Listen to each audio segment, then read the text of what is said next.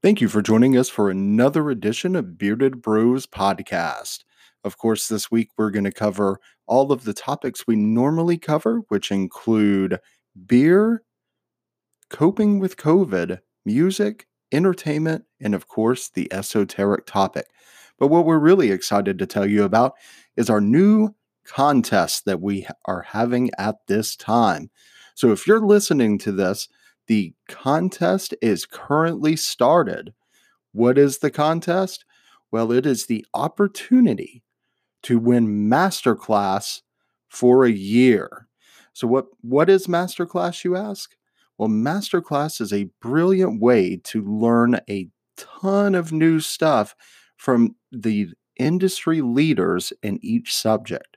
So, for example, I just watched the Franklin Barbecue one with Aaron Franklin, and I learned how to smoke a brisket. So, really good stuff on there. It is a $180 value.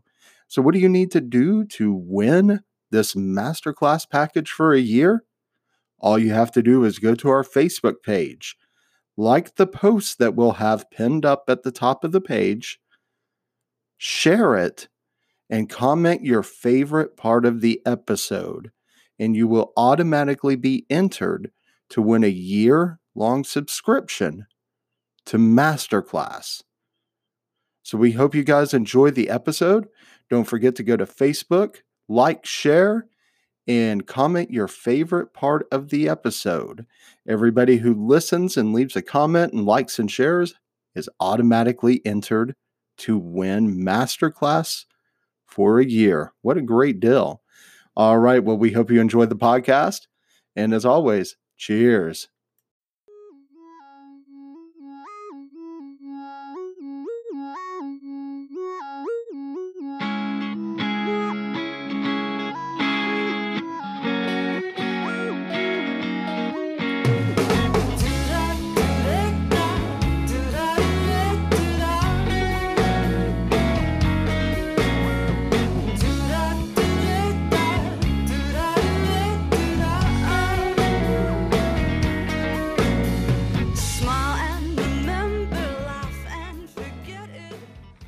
Right, and welcome to another edition of Bearded Bros Podcast. Thank you for joining us. As always, I'm Keith, and I'm joined by my two bearded bros, Charles and Steven. What up? Charles, Steven, hate Nazis? Hate them. Hate them so much. Awesome. I think we all hate Nazis. And if you don't, don't listen to our podcast. We really don't want you. All right, so we're going to discuss beer, music, entertainment, coping with COVID and mental health, and of course, an esoteric topic at the end of the evening. So let's go ahead and start with uh, Steven. What you drinking on this week? All right, so it's uh it's late spring in Texas, which might as well be August for everybody else.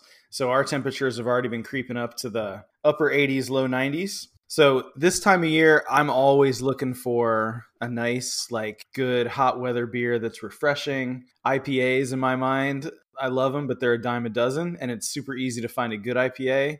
It's a lot easier to find bad ones. But what it's really hard to find is a really good. I don't know. You can pick the style. You can call it a pilsner. I like pilsners. You can whatever, whatever. Like uh, even a even a good lager is is I would argue pretty hard to find. So a light, easy drinking beer that session. tastes really good. Well, it could yeah, it could be a session beer, but but not like a session IPA. Something that's not right. real bitter. It's going to taste really good when you're sitting outside at the river or at the pool, something like that. So, what I have is a Kolsch from Altstadt Brewery, which is in Fredericksburg, Texas. And I'm pouring this into a glass right now. Kolsch is one of my favorite styles of beer. It's super delicious and super like I don't know, non-committal because they're not like 8% alcohol. You can drink several of them and still feel fine. I'm going to taste it right now. Ah, that's so good. It's just like just the right like biscuity, slightly not sweet malty, but just a bit of like bready flavor to it. Not not bitter. Like this this this tastes awesome on the disc golf course at the pool at the river, whatever you're doing outside, after you mow the lawn, or after you wake up in Texas and it's 7:30 in the morning, you go outside and you're already sweating because you've been out there for two minutes. It's just I wouldn't drink the beer at 7:30 in the morning, but you know it would quench your thirst if you had to. If it's time for a Tottenham match, you might have a beer at 7:30 in the morning. I I might, yeah, it depends on the situation. I think it's a good beer for pacing yourself, so that's good. And that's very true too. But yeah, I like a good Kolsch. Kolsch are also good beers to make at home. They're uh, they're one of the the fastest home brews. I, I think. Like you know, you can get that bad boy from from brew day to to in your glass in in in two two and a half weeks. So it's a it's a good beer. Yeah, in Eastern Europe, you know, it's for the kids. So Mhm. it's true. It's table beer. yep. All right. And what was that brewery again, Stephen? It's Altstadt, so it's in Fredericksburg. It's a A L T S T A D T. So it's uh, and they make all German beers. A lot, I, I like a lot of German beers, especially in the summertime. A- And for our listeners, Fredericksburg is a old German town in South Central Texas. Would you rule it as South Central Yeah, or it's, it's Central Texas. It's hill country. It's just west of Austin. And, and when we say German beer, we mean it's obeying the the laws, the purity laws. So it only has the Yeah, the four ingredients or whatever. yeah. Which I actually listened to a really good interview with a brewer in Germany, and a lot of that's bullshit. Like Yeah, I know. they i mean well they they, they kind of uh, they follow it but they didn't necessarily i think we going back to the hate nazis thing and you know uh, german germans get a bad rap we were joking about earlier today about how they're really good at everything they do regardless of how horrible for humanity it is um, they're super efficient people and so they uh the, like a lot of that what's Rheinskabat? what the hell is it called i can't remember anybody remember what that's called the, Yeah, I think you're pretty law? close. Rheinskabat It's just a German purity law. Yeah, yeah. Like the I I think the story is actually it came from like taxation to where they were they started taxing a lot of other ingredients. And so the brewers started doing just those things to kind of to save money. And it's it's not necessarily that they can't you know they can't make it in other ways and stuff. I, maybe they hated the belgians because the belgians could all kind of weird shit in their beer but I, I think i think the whole purity thing is a little overrated as is aryan supremacy. Well, the, the thing the thing I like about it is that it, it it's constraints. So they force these constraints, Yeah, and, and constraints true. make interesting things happen. I think sometimes. yeah So No, by agree with that. eliminating, they actually kind of opened up creativity. But I don't. But I don't know if it's actually a real law, like to where they can't put other things in, in it. Um, no, no, no. They they still can. I mean, you can get German Yeah. beers with orange pill and things like that in it. right. Did you say I just- peel? I'm a I- southerner, Charles. I say weird Pale. shit. Pale. I German beers. I think we. uh I, I'm I'm a super fan of the of the craft the rise of craft beer in in the United States and so and I guess that's another reason why I picked this beer. So when I'm looking for something that's going to taste good if I want to go swimming, right, and go to the creek, IPAs, yeah, I don't know. Like sometimes one or two of them I can handle, but you don't really want to drink a bunch of IPAs when you're sitting out in the sun. It's just super super thick and malty, and uh, you get cotton mouth. I just I don't like it. So um, trying to find a beer like this that's not a mass produced beer is kind of tough. So you have the the big German breweries that you can go to. But if you have in your area a craft brewery that makes German beers, those are excellent summertime beers, and you should support those brewers. So Altstadt, semi-local, that's just west of Austin. Um, and I talked about Live Oak last week, and that's another you know German-style brewery that's local. And yeah, you should check them out. Otherwise, the world is going to be overrun with IPAs, and then we're going to be hating them just like we hate lagers. So buy, Well, I was gonna some tell you- variety. I saw on um, when I was watching the Aaron Franklin barbecue masterclass hmm that he pulled out a beer during the grilling section, and it was a live oak. I couldn't tell what beer it was, but it was definitely a live oak. You can tell, and they're all good. Yep. All right, Charles, what are you drinking on this week? Well, let me say before I start, Happy Cinco de Mayo. Happy Cinco de Mayo to you. Yes. Ay, Ay, ay, ay, ay, ay, ay, ay. So I have I love my Mexican neighbors. They're they're fan like I you can't live in Texas and not and I, I don't understand how people live in Texas and have a problem with Hispanic cultures. Like that is part of our culture too. Like semi by appropriation, but I don't know. I love them. Sorry, Charles, I'm interrupting. no, that's fine. I mean, Keith, I mean that's the second test that we haven't really talked about. So you can say Happy Cin- Cinco de Mayo, and if the person responds back Sad Cinco de Mayo, you know that you don't really want to hang out with them. So you know, if they say Happy Cinco de Mayo back, they're they're cool. So what I have is I have a Four Corners. It's called El Chingon. So this is a slang word in the Spanish language. It it means like awesome. It means like oh that's good. That's chingon. So We're gonna see how it is. Uh, this is a this is an IPA. This is out of the Dallas area. 7.3 alcohol, 72 IBUs. You guys know what a Plato is? Steven, you probably do. Yeah, I think it's the way they measure the alcohol content, if I remember correctly. It says like 16.5 degrees. Yeah, it's like a different way of measuring the. You know how like when light goes through like refraction and stuff like that. Oh, it's a I think- I refraction thing. I think it's Okay, so another the- way of measure, measuring alcohol content. Oh, okay, so a refraction index or something. Okay, cool. Yeah. So uh, this is the El Chingon for Cinco de Mayo IPA, which I don't usually go there, but let's see. Hmm. So it's not it's not a typical IPA. It's not overly sugary. It's a little bit tart, but it's a late tartness as opposed to on the front end. I like it. It's uh, it's totally different than most IPAs I've had. It's kind of cool about this is they have eight different hops in it. So I think that beats Keith's beer with the six hops, right? That's true. Yeah, that's like their eighth anniversary. Oh, that happy ending I made. Yeah. So it's delicious. Um, don't know a lot about the company. I know they're in the Cedars district. Do you guys know where that is in Dallas? No, I don't. All right. All right. Apparently, it's a good place to check out. It's one of their year-round beers. I was just gonna say Dallas to me is like you're either in a suburb or you're in a semi decent, like cool kind of hipstery area, or you're in like a uh, high rise. I maintain that Dallas is a city with no soul. And what I mean by that is there's no identity to Dallas whatsoever. I don't know if I agree with that because I've been in some cool neighborhoods in Dallas, but as a whole, I would, and I, I can't believe I'm going to say this because I'm going to make some of my friends mad, but I would lump Dallas and Houston in the same category in that I could totally live in those cities and they have some great cultures in them, but you have to have some money to live in a cool, trendy neighborhood. Otherwise, you wind up in a like crappy suburb where every house looks the same and you're 50, 50 miles from the city center. That's what I, that's what I don't like about. Both. Yeah, they're kind of a victim of of the space they have. you Yeah, know? exactly. They can sprawl so easily. Yeah. So Keith, what are you drinking? All right. So, my friend Drew, who works at New Realm Brewing Company, sent me a care package for my birthday. Little late, but with the coronavirus and everything, I was very appreciative of my mix pack that he sent me. And from my understanding, Mitch Steele, who figuratively wrote the book on American IPAs and is now the CA- COO and head brewer there, hand selected these beers. So, what I'm going to be drinking on tonight, and I felt it was perfect for Cinco de Mayo, is Mas Macho Double IPA. And this comes in at 9.3%. Damn. And it, it just uses Centennial Simcoe and Citra hops. So, let's open it up. Pour it in this lovely glass here.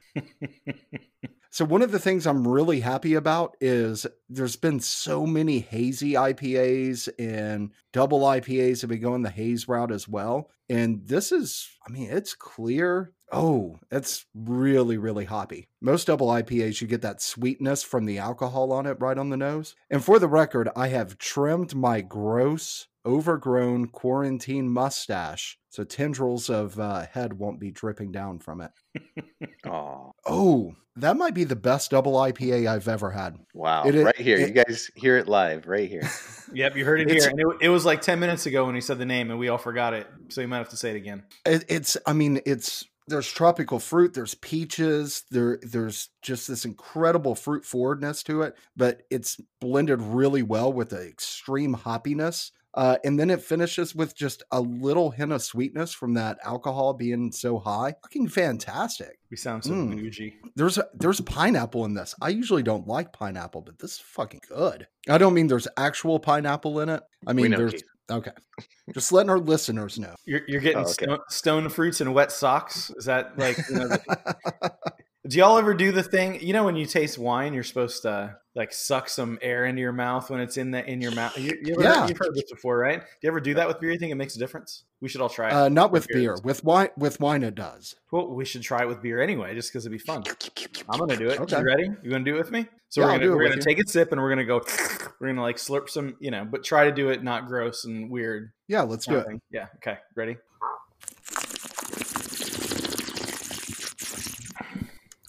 It's really more Tastes the same. it's more distracting than anything else.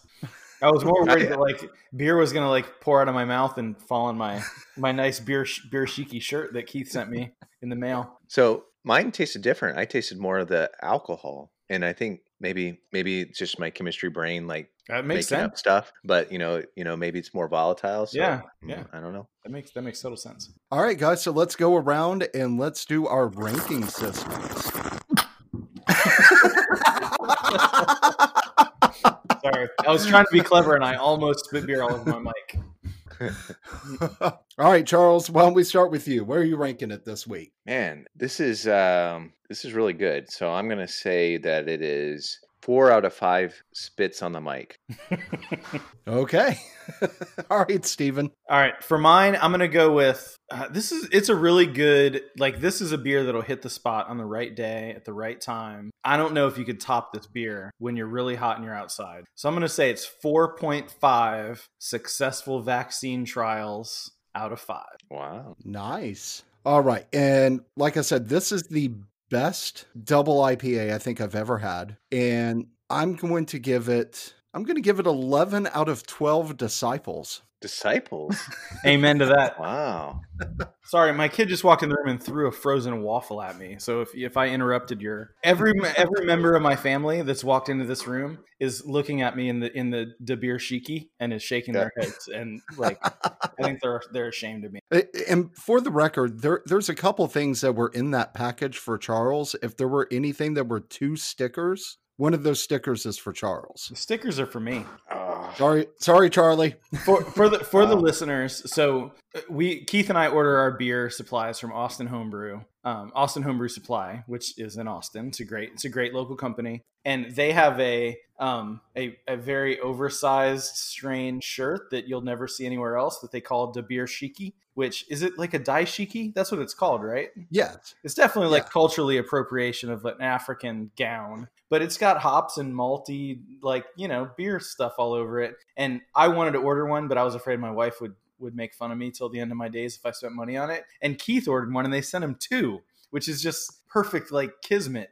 So he sent me one with a bunch of stickers. So I'm- I'm wearing the De Beer Shiki, and apparently it causes me to have waffles thrown at me, and everyone. yeah, and, and your wife, your wife doesn't make fun of you. No, she So- just she actually just came in to see why I was having waffles thrown at me, and she like gave me one look and shook her head and left. So so am I going to hear it from Lauren next time I see her about giving you that shirt? maybe, probably. Yeah. Nathan called out the the cultural appropriation aspect of it, which You know what? very- I'm kind of very proud of him for that. Yeah, yeah, yeah. But it's so comfortable. I'll I'll wear it out of respect in in private.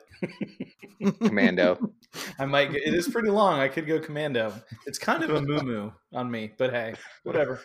you just need the hairnet now. That's gonna be great. I mean, it, it, this day and age, I feel like I could go to the grocery store and put on like a, a mask. Nobody would know it's me. Like I could wear the the, the beer shiki, a mask, and some slippers, and that's it. Yeah. Can you imagine how scary it is for some people to be in a store with all these masks now and like not knowing if they're gonna get held up? Oh, I'm sure it's terrifying. Yeah. Yeah. Sorry. Let's go ahead and move on to our mental health portion of our podcast where we talk about how we're dealing with COVID and what's going on around us. So, Charles, why don't you tell us what you've done this week to kind of cope with it and your mental health? I talked to my wife. So you guys you guys know me. I can be a real dick. So especially if I'm stressed out and I'm worried, I'm thinking about things that most people aren't thinking about, like worst case scenarios and stuff like that. So I've kind of been like a dick to my family. Tracy kind of called me out on it and I realized she said something pretty profound. She's like, you know, it doesn't matter if you keep your family safe if like we're miserable. So it was put things in perspective for me and like even if things don't go well, you know, and I think, you know, I for sure am- in the vulnerable population. Tracy might be. So I, I worry about those things. I worry about our kids and what they're going to do and things like that. And maybe I should stop worrying about that stuff and just worry about the quality while while there is quality, while there is time. So it, it was really eye opening for me, and I, I feel really good. And ever since uh, she talked to me, I've kind of changed my perspective and my attitude, and I really kind of feel like I have a, a new lease on life. I things are not getting to me like they used to. Well, that's a good thing. Yeah. All right, Stephen. Charles, I'm curious. Why do you think you're in the vulnerable? Uh, and you don't have to answer if that's uh like too personal or something like that. Like, Well, what- I'm missing an I'm missing an kidney? organ. Is that why? Yeah. For your kidney? Okay. Yeah, I'm missing an organ, and it hasn't really hit the news, and you probably wouldn't notice unless you were missing an organ. but like dialysis units and things like that are like also in critical supply. Mm. And kidney failure is also a major component. So, Stephen, what are you doing to handle your mental health right now? Um, so I'm not gonna. My life hasn't changed that much, and I say that literally every week. So I pretty much just talk about my mood every week, and I don't want to do that. So I'm gonna talk more about one thing we did for uh, one of our kids. So I know a lot of a lot of people are struggling with homeschooling, and I think that we might be a little bit more advanced than most parents, just because I was a teacher, um, and you know my wife is is is is you know she's she's good with kids and stuff like that. So we've been doing okay but we have noticed that our 10 year old i don't know has just been grouchy and is struggling with school. And i think her teachers are doing a really good job but i wouldn't say that what they're getting assigned to them is necessarily very engaging. And i think especially at the um, elementary level there's a huge social aspect to learning. So, Aunt, my, my, daughter Anna has she's she likes school. I mean, she complains about going every once in a while. I wouldn't say she necessarily would would pick a certain subject and say that she loves it, but she's she always like has liked school, and I think it's because of the social aspect, and that's something that's been taken away from from her with this. And doing a bunch of assignments online is not necessarily all that fun. So we decided to to branch out a bit and try to find some other things that she can do. And so one of the things was I got her on Khan Academy has a computer science program for kids and she started that today and it starts with animation and uh, basically drawing and making animated gifs and stuff like that and she was eating it up she spent at least an hour and a half and i was i was setting a timer for it because we tried to break up her schedule for for about an hour and i mean she was she was loving it. So that's something i that's something i would check out if if people are having issues with their kids maybe not finding what their teachers are sending home very engaging. Um yeah so that, that's that's kind of that's kind of me. Everything else is going great. It's going to pay off for the memes too. Yeah she's probably going to be posting some dank ones. Yep I, I, was going to throw out there if I was going to talk about how I was coping. I, I, thought about throwing out opening the debate about what should be acceptable right now and what what what we should start doing. I'm kind of curious what you mean, like wearing beer beer shinkies or whatever yeah, so everywhere. If, if, I wanted to wear my beer shiki, and it's it's the beer shiki, by the way. But if oh, I wanted to me. wear it and I wanted to go out to a restaurant, you know, they're they're opening up in Texas right now. Is is that do you do you guys think that's acceptable? Is that a good idea? Bad idea? Uh, what are, well, I, I'm curious what your thoughts are. I I've had a hard time with all of this due to the fact that I am an extrovert. I like to be around people. I like having that, you know, right there having that conversation. And so this past weekend, we have our whitelist, which is a group of four people that we get together with, and we're all very responsible throughout the week. And usually on a Friday, we have a happy hour. Well, Saturday, we decided to do the happy hour over at my buddy Benny's house, and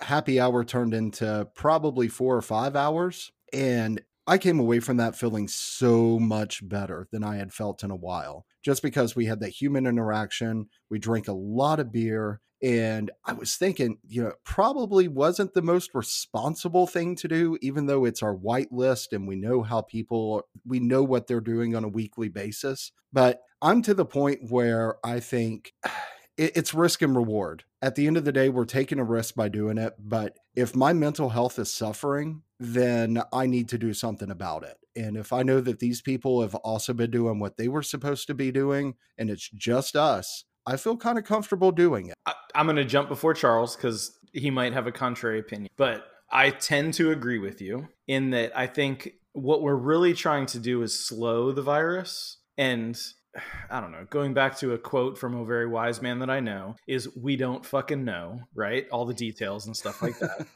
and that's for people that that's Charles, right? There's so much we don't know about this that it, it outweighs what we do. And I agree with you, Keith. I think that I, I don't I don't understand people that are protesting because they want a haircut But I think that if you have a friend group or a family group that is responsible, you you do know that you're increasing the chances of spreading this by by engaging with them and being around them. But I think you can do that in a semi-responsible way that at some point we're going to have like we can't we can't stay isolated forever and that doesn't mean we all go oil wrestling at you know hooters or some other weird random shit that just pops into my head when i come up with an example but we have to do we, we have to start doing things like that because you know our, our, your people are are suffering from this in in lots of ways. So if you if you can come up with a whitelist group, like we like our family was talking about our upcoming summer vacation that we go on every year, which this is this is the event of the year that all of the kids and cousins look forward to. And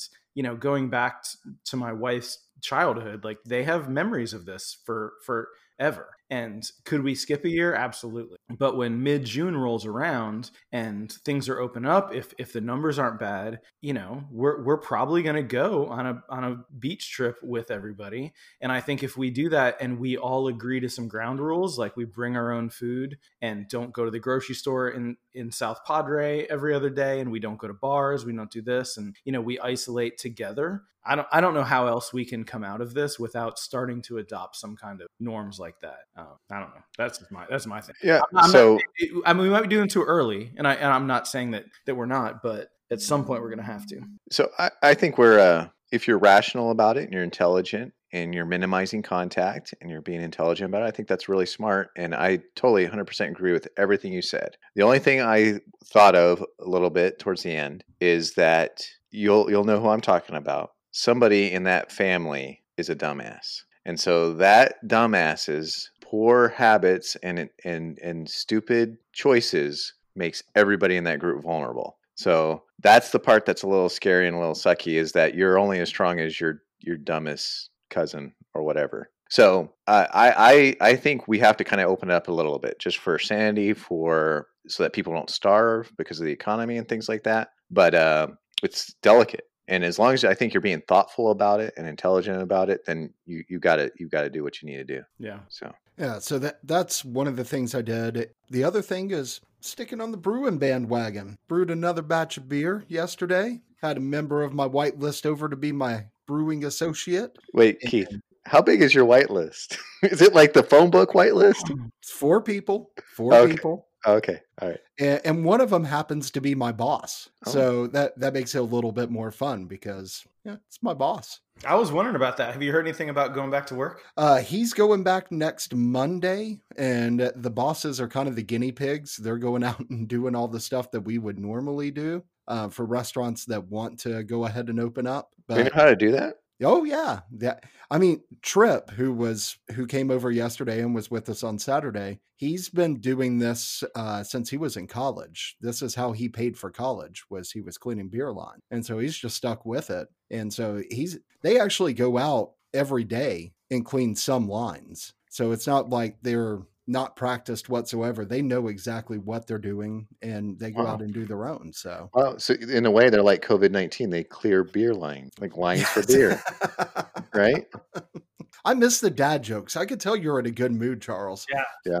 I don't. I don't think I really understand that. Beer, like you're waiting in line for a beer. COVID nineteen Yeah. clears beer lines. And they. There are no beer lines now. They're clear. Yeah. Okay. I get. I, I, All I got it. Yeah. Joke explained.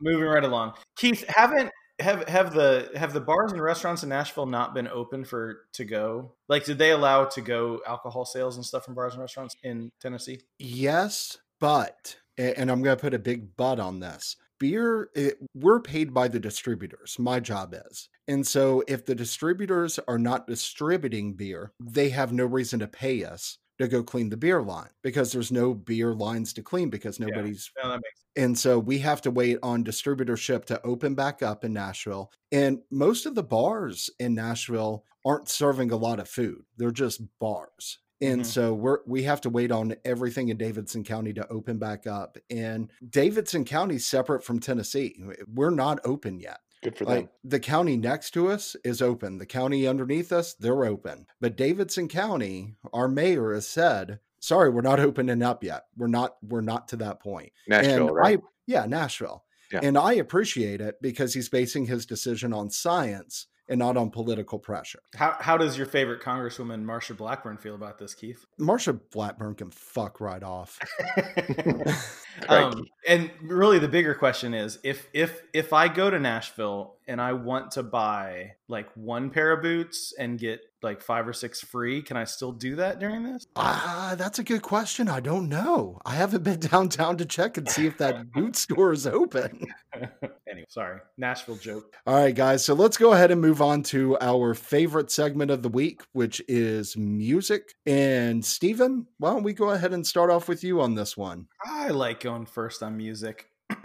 All right, I'm going to cheat a little bit. Before before you start, I do want to tell our listeners that for the first time, we've you and I at least have discussed who our musical artists are. So we kind of have a heads up, but Charles has decided to remain in the dark or leave I'm sorry, leave us in the dark as to who his musical choice is. Yeah, and Charles actually made a good argument about maybe not talking about things in advance which this is the first time we've ever talked about anything in advance and music might be the one. I felt like last week we were we were getting into this weird situation where like picking each other's bands and like trying to hold things back and i don't know I don't care how we do it in the future. I'm just going to follow y'all's lead. I, pretty much what I talk about is whatever I've been listening to a lot that week or, you know, 2 weeks. And the the quarantine time is is pretty damn good for that cuz I listen to a lot of music lately. So, I'm going to cheat a little bit and I'm actually going to pick 3 different bands to talk wow. about. I don't know if it's really not three fair, songs, people, but three bands, right? And, and wow. I'll add I'll add a few songs from each to the playlist. Um, but there so there are like six you songs. Cannot, but you cannot add nine songs to the playlist. Dude, I can add whatever the hell I want. It's my, it's my playlist on Spotify. I'm the one that people can look up and see who it is, and they can send me like hateful messages on Facebook about that they like Nazis or whatever, you know, if, if that ever happened. Um, Why are you anyway, talking bad, bad about regardless. Nazis? So the way that I approach this is I, I go into these kind of deep dives of music where I try to find somebody that I really like and like just go deep with them and listen listen to to their their their full catalog. And so lately, what I've been doing was I've been listening to a lot of Uncle Tupelo. You guys fans of Uncle Tupelo? Yeah, I know them back Absolutely. in the day. So Uncle Tupelo is, uh, you know, they were they were kind of big when I was when I was in high school in the in the in the early '90s, and they're they're an alt country band, and I would argue they're kind of one of the first alt country bands that kind of started that. For sure. Which for someone like me, I kind of grew up hating country music, but it wasn't so much that I didn't like what it sounded like or I didn't like some of the lyrics. It was more that I just didn't like the the culture and what I felt that it stand like what it stood for, right? Like it was it was very old school and conforming to I, I always assumed that it that it stood for conforming to this this clinging to the past and these ideals that I didn't necessarily identify with. And so alt country to me was very, very different that. It it had a country sound, but then you listen to the lyrics and it felt very much like relevant rock and roll and relevant like like like poetry or relevant punk rock music like it just it, it was very much like a counterculture type of movement um, within within the country kind of genre and I, I totally like that so i've been listening to a lot of uncle tupelo and uncle tupelo split up and the two main people were jeff tweedy and jay farrar and they they split off into two different bands and jeff tweedy formed wilco with pretty much i think everybody in uncle tupelo except for jay farrar. I could be off on that. Um, but apparently i think those two maybe had a had a had a little bit of a argument about something. Who knows what happened? But wilco formed and the the little little known fact is that the name wilco when they decided to split up the band, Jay Farrar actually just said, "This is all good. Whatever you want to do, just you don't. You can't have the name Uncle Tupelo." And Jeff Tweedy said Wilco, as in like will comply from the you know the old like military saying. And so that's yep. so the name became Wilco. Um, and I'm a big that's Wilco awesome. fan. I think Wilco's a great band. And then Jay Farrar went off and formed Son Volt, which mm-hmm. is is a much lesser known band. They had a couple hits in the 90s, but I've been for my deep dive on my like you know listening journey this past week or so i've been listening to some wilco and then some Son Volt and then some uncle tupelo and just kind of going back and forth and you can really see why those two didn't I, I, it seemed like they were destined for a split in terms of their their their artistic vision. So like Wilco, Wilco, I would say definitely went a much more kind of I mean, I don't want to say mainstream because I don't think Wilco's a terrible I, mainstream. I, I feel like experimental. Yeah, like, no, yeah, avant-garde kind of. Mm-hmm. Oh, Yeah. I completely agree. noises and Mhm. Yep. So Wilco had some bigger hits, but you're right. When you listen to Wilco, they were definitely they went out into a totally different place and did some totally different things. I think Jay Farrar did too, but he definitely stuck closer to that um, kind of country sound. And when you listen to like the more rock songs on from Son Volt, they they still have that kind of Americana ish early 90s kind of alternative but still rooted like very quickly going back to to, to alt country. And it's kind of cool when you listen to wilco you see that that jeff tweedy switches back to that periodically too so i don't know that's i've been i've been listening to all three of those bands and going back and forth and comparing and i've just been loving it and they're they're all they're all good like all, all three of those bands have very good albums what I've always liked about them is I feel like they were kind of like being playful with country from the outside. mm-hmm. Like they weren't somebody that was I'm country and I'm going to do Mhm. something different with it. It was like, hey, I want to play around with this genre that I Mhm. really don't know a whole lot about, but I'm going to give it a go. Yeah Of of the three, what would you say would be like your favorite album of all three of them? that's tough so um Really? yeah well Man, so it's for- very clear for me. So for Wilco, Yankee Hotel Foxtrot is definitely probably my Mhm. my favorite overall album. But the Uncle Tupelo No Depression album is really good. I don't know if I have a Son Volt album that I would say I- out, out of the three of them, Son Volt is definitely like the farthest from my normal listening. They genre. really they went very hard country. Well, kinda. I wouldn't say that. They're just they stayed in that alt country realm, which I like going into that a little bit, but then I I can't stay there for very long. I'm going to be honest. The album that, and it's just Wilco songs, but the completely acoustic album that Jeff Tweedy did together at last, hmm I thought was amazing. I think that out of everything from Uncle Tupelo to Son Volt to Wilco to Jeff Tweedy solo, that album has always stood out to me because it feels more vulnerable. Hmm it just feels there's more more expression in it. it. It feels like this is what Jeff Tweedy wanted some of these Wilco songs to sound like, and eh, I absolutely love that album. I, yeah, I mean, I get the feeling that Jeff Tweedy is definitely the more experimental one. So a lot of that, those funky kind of noises and and and and cadence changes and stuff that happen. So like Charles, you were talking about what like one of your favorite things is like a like a like a change in the in the tempo change. in a tempo yeah. change. So like Yeah. like a Ghost is Born is another really good album from Wilco, and the first song on that, man, it starts with like this super slow, super slow burn, and then quickly changes into this great instrumental song. I don't know. It, Wilco's really good. Uncle Tupelo is really good. Son Volt's good. You, it when I listen to Sunvolt, I'm reminded of the '90s more than everything else. So I don't feel like it's really evolved past that very much. It's not a criticism; it just is what it is. Um, but it's kind of cool. I don't know. Check it out. And going back to what you were talking about with alt country, yeah, like my favorite Uncle Tupelo song is I want to is is their cover of I Want to Be Your Dog by Iggy Pop and the Stooges. And Oh, it's so, so good. like right there, it's like you you take like a classic punk song and you sing it like in this alt country style, and I think it's just it's awesome. That's cool. You know, talking about all this alt country makes me think of My Morning Jacket. hmm I, I love that band a lot too. Yeah. I'd say they're definitely more on the Wilco end of the spectrum, but Yeah, I, I mean, when you look at indie music today, and I think a lot of people I would would say it's like the it's it's coming back to like folk roots and stuff like that. But when Mhm. you really listen to folk music and then you listen to this today, I don't know. It's I would argue that it's more of an alt country movement than than a than a folk movement. Like when you listen to the actual sound, that's what I hear. Anyway, it's just my opinion. well, Charles, do you care if I go next, or do you want to go next? no, please go ahead, Keith. What are you listening Okay. to? So I'm going to start off. I, I've have my band of the week, but Charles, there is a song that I heard, and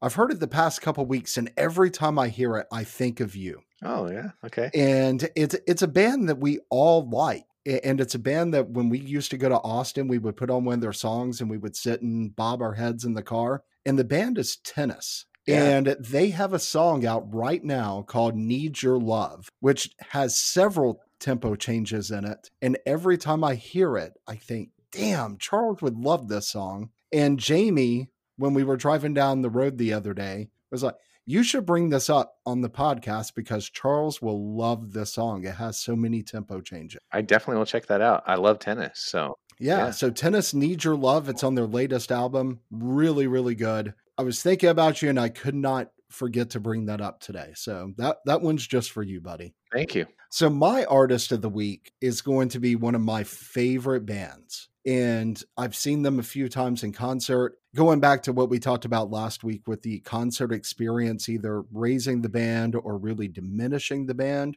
the concert experience definitely elevated this band. And the band we're going to talk about is Dawes. Steven had claimed this band, and I'm so thankful that he relinquished it because it is one of my all time favorite bands. I was trying to think today what makes them one of my favorite bands because I love music and it takes a lot for somebody to really top that list. Even though they are a Southern California rock band, there's something about them that brings a familiarity to whether you're from the Midwest, the Southeast. It just feels comfortable. And one of the things I look at when I'm looking at music is one, is it different? Is it something that I've never heard before? Is it something that experiments, you know, going back to Wilco and Jeff Tweedy? Is it something that pushes the boundaries of what I've heard before? But two, is it something that almost feels familiar, almost like coming home when you're listening to it? Dawes hits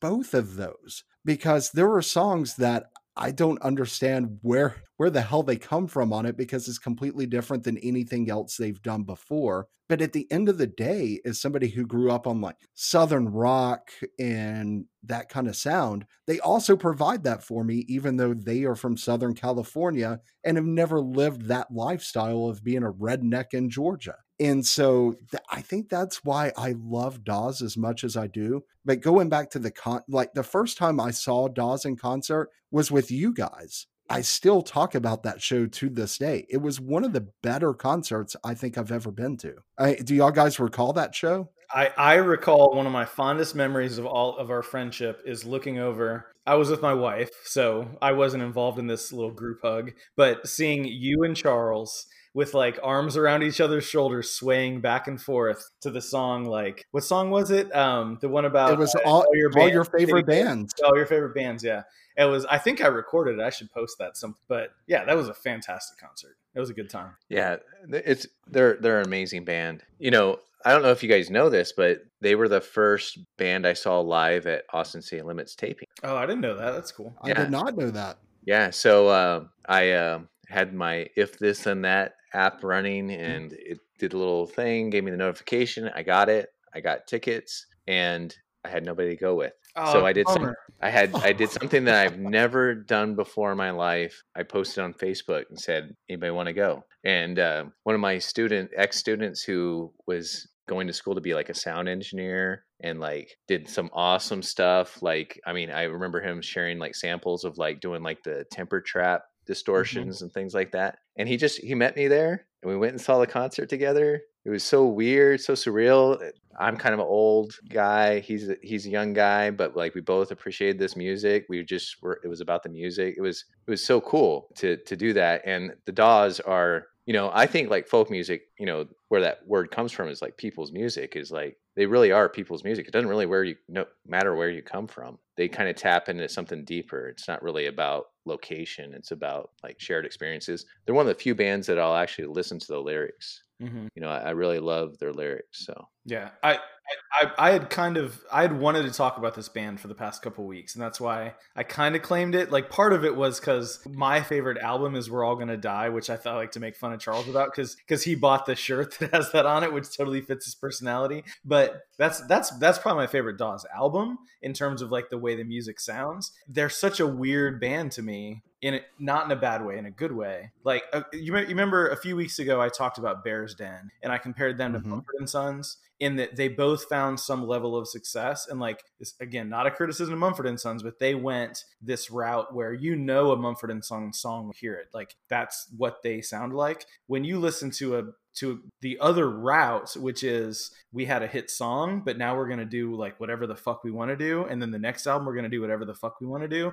That's what I that's what I appreciate about Dawes is that everything sounds different. So you you you don't know that they're from Southern California or that they're from like you can't tell. And their lyrics are amazing. They're also like at times super cheesy, like singing about yeah. give me a little bit of everything, the peas and mashed potatoes, like it. But it it works so well. It's just they're such a weird band in in, but not in a bad way. I I, I really really like them, and I've been listening to them a lot lately too. And I've just been I don't know. I don't know where they fit. And that's that's actually a good thing. Like I don't think they fit in a genre. I get the feeling from them they do whatever the fuck they want whenever the fuck they want to do it. Their latest album is really good. Everything is new and fresh and sounds different. I don't think they're ever going to be like a like a radio hit band at all and i don't think they care which makes me like them even one of the things i want to go back to is that concert it felt like there was a song for each of us yes at that concert. Yeah. And the the one that I always come back to is Quitter, I think is the name of it. And it was right when you had decided, or I don't even know if you had decided, but you had gotten the job at NIMSY and you were making the decision on whether you were going to leave our old school and take the job at NIMSY. And that song came on. I remember both me and Charles looking at you and going, You're gonna have to quit everything. And, and but there was a song for each of us there. And, and that to me, like I'm getting goosebumps thinking about it. Yeah, no, me too. It was just a it was a really special night. And it's very rare you go to a concert and it turns into something more than a concert. And that evening felt like it was more than a concert. Yeah, like the temp, the weather was perfect. You got a little breeze going through Stubbs. It was it was awesome. Yeah, you know, the, I think they don't fit in a genre, but I think folk music has claimed that because they are such good storytellers and things oh, like yeah. that. And yeah, and they they've also have won so many awards. Like they're like folk music, you know, folk band of the year and things like that. I mean, they the the the mainstream public doesn't really know it, but they they have some pretty good chops when it comes yeah. to like. I mean, if you think about it, so, some of these guys even were on the new basement tapes. I mean, those are yep. some of the best musicians in the world. They brought in for that. Yeah, no, they brought in them. Yeah, they're really good musicians. The when you listen to the actual music, they do some weird stuff, like throwbacks to like classic rock guitar sounding things all of a sudden, and then I don't know. They're, they're just they're interesting. They just they do all yep. kinds of random weird stuff, which is cool. And their their lyrics are amazing. They're they're like their songwriting is is fan like if you can make a song about getting an extra scoop of mashed potatoes and like give me chills about it like you're doing something right in a really funky way which is awesome. I was just gonna say like they they, they like they der- like every verse is like a derivative of the past. So they're talking about one thing in one verse and it means something completely different in the other but they keep it rolling they just kind of snowball into something different I, that's that's Mm-hmm. I, I, don't know folk music honestly. I, am not. I wouldn't say I'm an expert, but I feel like that's something that folk music does. Is it takes like a story and it mm-hmm. it it bends it. Every verse means something new. One of the things I loved about that concert was their touring guitarist, who's not actually a member of the band. And Steve, I remember you saying he looked like a Viking on stage. Yeah, I remember that. But his name is Duane Betts just a short story here. Dickey Betts was one of the guitarists for the Allman Brothers. I knew the story was coming. Of course, Duane Allman was also the original guitarist for the Allman Brothers. And Dickey Betts named his son after Duane Allman. And so Duane Betts is Dickey Betts' son, and so there was a direct relation to the Allman Brothers, which is why when I when we saw him in concert, I felt like there was more of a southern rock feel to the band than what we were getting on the album. Uh, I think I think they definitely have a southern rock feel to them. A lot of their songs. My last comment about Dawes is I think that I don't. They have won awards and a lot of people know about them, but most people don't. And I bet if you plucked songs off each of their many albums and put them together on a single album, like it, it would be a like a chart busting. Like they have some great greats. They're just kind of distributed in all this other like great music, but it just doesn't really fit in any genre. Like it's just not like really mainstream main music. And they're they're great. Check them out. Awesome. Well, all right, Charles. Well, now that we went on for Dawes for a little while, why don't we hear what you've got picked out for this week? So I, I went back and forth. Um, I definitely did not listen to my artist on Spotify because I thought you'd be like sniping me or looking, trying to get some recon. So I actually had an artist picked, but then I went with uh, last week's pick because I, you know, I on the fly picked the head and the heart. So I'm going to go with my last week's pick, which is um, Sharon Van. Oh Etten. yes. Oh, she's so good. Yeah, she's yeah, awesome. and I th- I think the thing I I love about her so much is like just her rawness. Um, and you know, Steven shared this punk book with me, and so I'm thinking about like old artists a lot and things like that. And I I really feel she's like kind of has like Patti Smith spirit, Mm-hmm. you know, just like raw, carnal, just awesomeness. So the songs I'm going to recommend are uh, 17. Mm-hmm. Such a good, I mean, everybody's going to travel back in time when they listen to that song. And I like Comeback Kid. And if I had to recommend an album, it would be her latest one. It's called Remind Me Tomorrow. She's an actress too. I don't know if you guys knew that.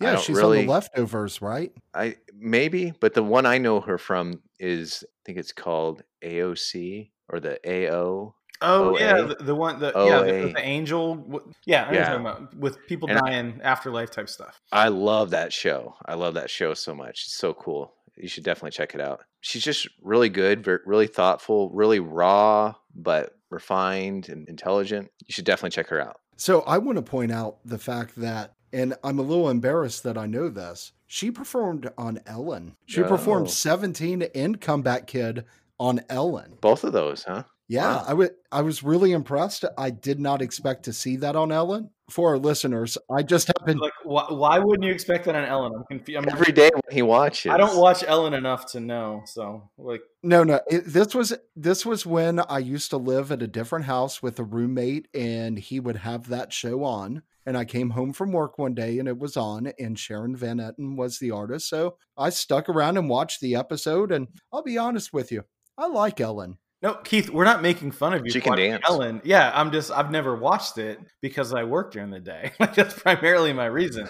So, like, I'm, I'm why is that weird that she was on Ellen? I, I don't understand the reference. Well, no, if you think about you know somebody like Sharon Van Etten, who is definitely an indie artist, it's not somebody that gets a lot of airplay, not somebody who gets a lot of you know come on this television show and perform. But she was on Ellen midday, and I just thought it was awesome that Ellen maybe she can see talent that other people can't, or it was just she really likes this person. I don't know, but she was performing midday on Ellen. Usually it's reserved for people like the Jonas Brothers. I can just So Yeah, I can just imagine Ellen dancing to that song where she's singing about that, like we slept together and then I took a shit in your bathroom, which is my favorite Sharon Van Etten song. I'm not gonna lie. when the sun comes song. up. Yeah, when the Yep. sun comes up, it's a great song. And that's to the playlist. Yeah, she's she's good. I like her. So we're we're going to take Charles' three recommendations and also add when the sun comes up to the playlist. Which which ones did you say? Seventeen. Um, Uh, and just come back, kid, and then Okay, the yeah. album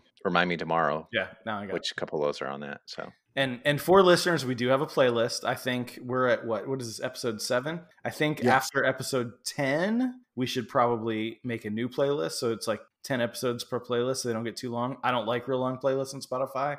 That's just me. But you can check that out in the show. Awesome. So let's go ahead and move on to entertainment. And Stephen, last last week you recommended that we all watch the show Waco. I did participate and watch the show Waco. Charles, did you get a chance to watch the show Waco? I did indeed. Awesome. So, our entertainment section this week is going to be a discussion over the show Waco. So, Stephen, you recommended this show. So, why don't you start us off in the discussion? So I'll, Yeah, why did you recommend it? So let's start with spoilers, right? So it, we're safe to talk about the full the full show, Yep. right? So if you haven't watched Waco and you want to stop the podcast and go watch, I don't know how many freaking episodes there were. I thought there were going to be three. It turned out that there was way more than that. What, like seven or eight, maybe? I There don't were six. Apparently, they were in that compound for a lot longer than I anticipated.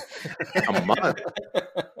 but um, you might want to pause it and come back. But yeah, so I say we dive in and talk about it. So from here on out, this is this is a spoiler alert. I why did I want to talk about it? I don't. So in this, This is why. I'll tell you why. why you? Yeah, tell me, Charles. Because you identified too much with the Davidians more than you thought you would.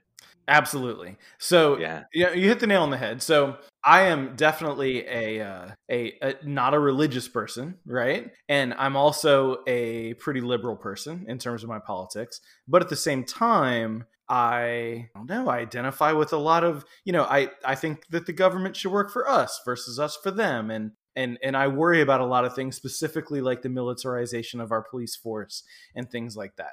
So again, I'm also a huge skeptic of almost everything. So whenever I watch a TV show and I know that it's based on people's writings, you know, it was based on a couple books that were written by Branch Davidians, and then also this book written by the the hostage negotiator. So I recognize that it's definitely biased. But I think I think that as skeptical watchers, like you can see past some of the things that are probably embellishments or bullshits or dramatizations of stuff. And you can you can see that it was a fucked up situation from the beginning. And i don't know this, this just seems ripe with conversations about everything from gun rights to i don't know like the role of the police in our society and like what it's like to be in a rural situation versus a maybe more urban situation and like do the, should the same rules apply or like it, it's just it, to me it's so interesting to think about and and I don't know. So I'm, I'm gonna I'm gonna I'm gonna I'm gonna leave it there and see what you guys think about. One of the lines that really jumped out at me was like, so somebody shows up at your door and says, "Send your kids out." What? How? How will you respond? Everybody's gonna probably respond the same way. So that that was something that really jumped out at me. And then you know, I grew up. This was my local news channel. Channel 10 News was I grew up with this and I feel like such an asshole. Like I never really they weren't people to me. Mhm. You know, like how many Davidians can you fit in a car? Mhm. Two in the front, two in the back, and like 98 in the ashtray. Right. Those were jokes and stuff that we told. Or what was the other one? Oh, knock knock. Who's there? Who's there? ATF. Oh shit. ATF who? Bang. so so like I, I just never really made them people and uh, it was really interesting like the the 14 year old thing i have a little bit of an issue with oh, I have all Yeah. kinds of issues with. Well, yes. but, but, the, but the, the the guy on the radio kind of said it right when he said like if you have a problem with this you really have the problem with the laws of texas Mm. because it's legal in texas but people should be able to do whatever they want you know if they want if they want to like give over their sex rights to the messiah and and let him have sex with your wife if they choose it and they're mm-hmm. consenting and they weren't coerced then let them do it Well, I'm gonna I'm gonna push Yeah. back a little bit on that, just on one Yep. piece. So, Okay. the people can do whatever they want. I think does apply when we're talking about consenting adults. So I do well that's the recognize 14 year old thing so- is weird right. The 14 thing is totally fucked up, and the fact that your dad gives you gives you away in a wedding to me shouldn't matter. Like that. no that sucks but that's right, the that- law of texas No, and I agree, and I and that that is right. So, but here's the thing. So, like, let's say that's going on. You, I don't, you don't win anything by going in with guns blazing, other than like a dick measuring contest, right? Like, you have a compound of people that you can just wait out as long as you want. And they're going to have to give up. Now, I recognize that there's all kinds of funky crap you could come up with, like, oh, maybe they're eating babies in there, or like, you know, doing all kinds of just weird shit. But the way that they responded, ah, just it's just it makes it makes no sense to me, and I don't understand how you can how something like that can happen. It with cameras going on, and you're right, Charles. Like it turned into a joke. Like I I was living I was living in Ohio at the time. I knew nothing about Waco, Texas, other than the Branch Davidians. Like I would have never known about Waco until I moved down here. You know, I joke now about how the freaking silo people. What's that TV show with the about the, the Oh, Chip and Joe. yeah, yeah. I joke now about how they've they've like taken Waco away from the Branch Davidians, and now when people hear Waco, they think about them instead of the Branch Davidians. But th- you're right; like it was turned into a joke when, at the end of the day, it was such a just travesty of justice and comedy of errors on so many levels that it was it's just ridiculous. You know, I thought it was interesting also that they brought up um, what was the the log cabin thing in the woods, Oh, Right Ruby before- Ridge. Yeah, Ruby Ridge. yeah, Ruby Ridge, Mhm. because that that really did play right into it. Mhm. Yep. You know, and and I don't know how many people know this, but like the Oklahoma bombing Yeah. is like a direct result of of Waco, and Right. you kind of see why now. I'm not sanctioning it. I'm not saying it's right, but you could see how like people felt trampled Mhm. and they did not have any recourse. and like i think those things had repercussions like not just i mean obviously on the families impacted and stuff like that but our society so when you look so alex jones right if you don't know who alex jones is he lives in austin he's i would argue one of the worst people on the planet in in many ways like his his, Alex Jones, if you're listening, fuck right off. None of us like you. His his first book i think was about the waco thing. Like this is this is where he kind of really dove in to to this conspiracy theory mentality which and and i hate to say it but when when you have things like that that happen it gives these conspiracy people and like anti-government they're going to then go off on all kinds of tangents and make up all kinds of bullshit to sell you their stupid freaking supplements for their advertisements on their podcast like it gives it gives them ammunition and like i think that gave them traction to to really start this uh, they didn't start the alt right movement, but but that's where a lot of this comes from. Is that you know that our government and our law enforcement agencies have done some really just stupid shit. Like the line where where he talks about where the hostage negotiator is asking the uh his kind of you know counterpart the one that is is all about tactics right and wanting to go in like why do you want to go in so bad and he talks about the longer we stand out here people realize that there's one of us for every I don't know how many. 5,000 and, and, it's, and, and there I think there's a lot of there's a lot of people with that mentality that it, that it's it's a war between law enforcement and the general public. And that is that that's that's that's super problematic. And if our law enforcement really believes that then there's something functionally broken in that system. And and it's it's not going to get fixed until until that mentality changes. Because law enforcement is not it shouldn't be militarized and it shouldn't be operating over fear and things like that. It's just it's just fundamentally wrong and it drives me nuts. And I the worst thing about it is that bullshit like that puts me on the same side as people like Alex Jones, which is like it, it like it it shakes me to my core that there's things that we're on the same page about, which is very worrisome. When this happened, my father had just become a federal law enforcement agent. And so I sat on the opposite side of it because I was listening to what he was saying. I think if he was to look back on it today, he would even say, the FBI really fucked that situation more so than the ATF did. And the ATF really did fuck that entire situation. Oh, yeah. But I remember looking back on it and go, oh, those are the bad guys because the FBI is there. One of the things that when I was watching it was when they were reporting and they weren't reporting correct stuff. So I, I, don't know if y'all caught it when they were actually doing the invasion of the compound. They're like, shots have been fired by the Branch Davidians on the FBI and they're sitting there in the chapel going, "What?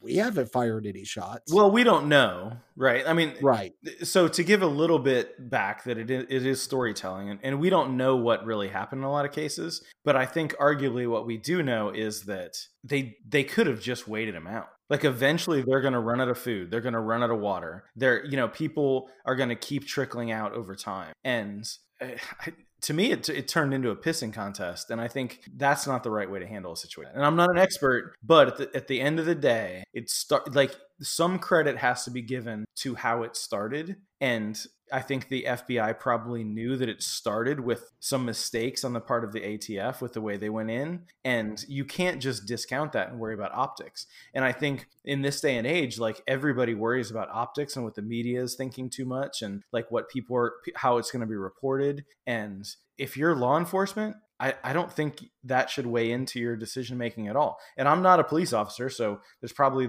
people out there that would disagree with me, but the government should be above all that, right? Otherwise, we don't really live in a government that's governed by laws. We live in a government that's governed by politics and and perception of, of what the voters are going to think. And that's to me that's the most wrong thing about. Well, Stephen, wasn't it fucked up that the entire thing was based on improving the ATF's image? Right? They had hired reporters to come in and film this. The whole thing right. was almost a publicity stunt. Yeah. And I don't know how, how much of that was true, but we do know that it was all predicated on the, these people in this compound out in outside of Waco were potentially violating some gun laws. And I'm sorry, this is Texas you know how many people are violating some gun laws in Texas? Like, like going in one out of three. Day, like there were there are definitely different ways. Of, so the way that they went in, Keith, it definitely lends some credit to that theory that they were trying to capture it on tape and